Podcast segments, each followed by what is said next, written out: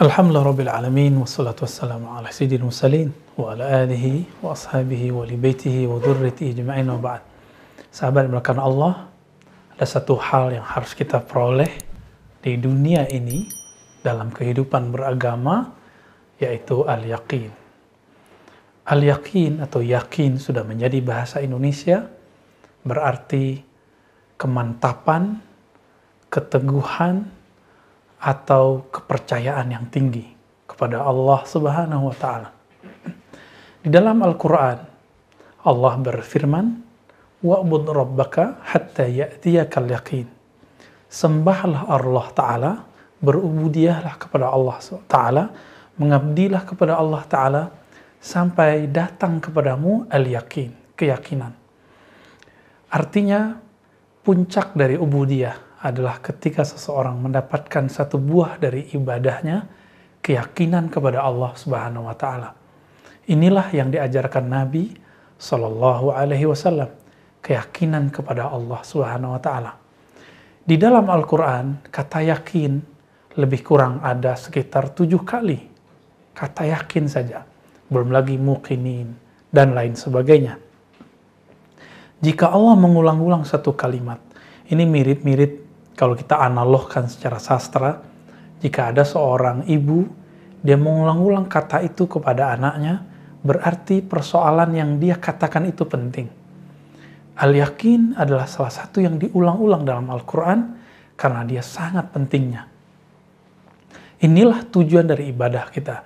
Tujuan ibadah bukanlah angka, bukanlah jumlah, tapi tujuannya adalah kualitas yang melahirkan suatu keyakinan kepada Allah Subhanahu wa taala. Dan al-yakin itu tidak ada di dalamnya syak sedikit pun. Misalnya kita bertanya, apakah benar ini ajaran seperti ini?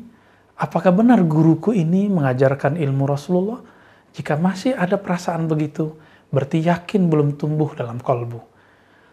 Apa yang harus dilakukan?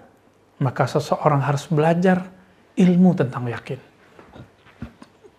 ilmu tentang yakin ini bergantung kepada orang yang mengajarkan ilmu ini apakah kita percayai atau tidak. Maka ulama kita berdasarkan enam ayat tadi membagi yakin kepada tiga tingkatan. Ada yang disebut ilmu yakin. Ilmu yakin adalah teori atau kajian-kajian yang menumbuhkan keyakinan secara rasional, secara akliyah. Ini mirip-mirip dengan kalau kita dikabari seseorang bahwa Ka'bah itu ada di Makkah. Karena kita percaya kepada orang itu, dia pernah ke Ka'bah. Lalu dia menemukan Ka'bah ada di Makkah. Kita kemudian mengatakan, oh aku yakin, aku percaya. Hal yang sama juga begitu ketika ada orang berbicara satu persoalan keagamaan yang mana kita mempercayai dia, maka kita pasti akan meyakini apa yang dia kabarkan ilmu pengkabaran ini, ilmu yang diteorikan ini, kita boleh sebut ilmu yakin. Jadi orang yang percaya baru sebatas menteorikan atau mempercayai, tapi dia belum melihat, belum merasakan. Karena ada orang terpercaya bercerita, dia percaya. Kita sebutlah ilmu yakin, dan ini disebutkan dalam surat At-Takatsur. Lalu apabila orang itu mulai naik ke tingkat yang lebih tinggi, tingkat dia memandang apa yang tadi dia yakini. Dia pandangkah lewat TV, atau lewat sosmed, YouTube, ataupun sejenisnya. Atau dari jauh ketika dia hendak umur atau haji, dia melihat betul-betul Ka'bah itu ada di depan matanya. Ilmunya sudah meningkat dari teori, dari analog, sekedar percaya, sekarang dia melihat sendiri, lebih dari percaya. Maka ini meningkat menjadi ainul yakin teman-teman, banyak orang ketika diuji segala sesuatu dari hidupnya, lalu dia datang kepada gurunya. Dan gurunya mengatakan, amalkan ini, nanti kamu akan merasakan ini. Di saat dia melihat ada orang mengalami yang apa yang dikatakan gurunya, ini disebut dengan ainul yakin. Dia melihat sendiri orang kalau melakukan A pasti dapatnya B, misalnya begitu. Kalau ini diteruskan, dia akan meningkat menjadi hakul yakin. Hakul yakin yang tadinya cuma percaya, lalu melihat apa yang dia percayai, lalu dia merasakan apa yang dia percayai. Merasakan berarti dia menyemplung langsung. Dia langsung meneguk. Kalau kita buat ilustrasi lain. Orang bercerita kepada kita manisnya madu. Lalu karena yang bercerita dia memang orang yang kita percaya, kita percaya, oh madu itu manis tapi beda dengan gula. Lalu kita lihat dari jauh ada orang minum madu berbeda dengan orang yang minum air yang ada gulanya.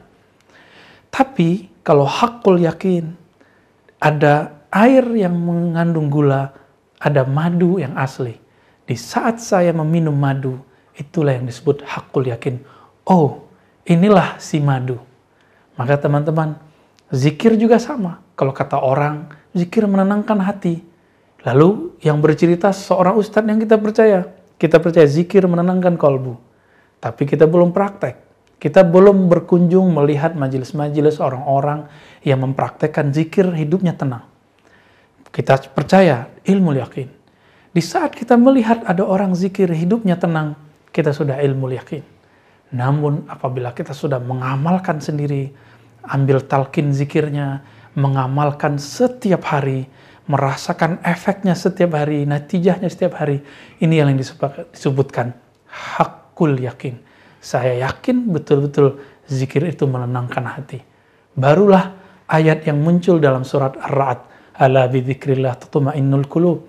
Ketahuilah dengan berzikir menyebut nama Allah hati menjadi damai. Kita merasakan sendiri. Maka sahabat yang karena Allah, seseorang tidak akan sampai hakul yakin hatta ya'mal. Sampai dia beramal Inilah yang dikatakan dalam surah Al-Hijr tadi. Wa'bud rabbaka hatta ya'tiyakal yakin. Hendaklah kamu istiqamah berjuang dalam ubudiyah, berlatih zikirkah, berlatih tahajudkah, berlatih silaturahmikah, berlatih berhusnuzon kepada orangkah, berlatih ketika disakiti orang membalas dengan yang baikkah, berlatih wirid, berlatih mengadakan semua kebaikan, maka akan muncul hakul yakin. Tapi jika belum kita melakukan itu, hakul yakin akan jauh dari kita. Maka sahabat yang melakukan Allah, mari mulai beramal, mulai berlatih, buktikan sendiri. Coba lihat ada seseorang yang berlatih push up setiap hari, nanti otot lengannya akan tambah besar, tambah kekar.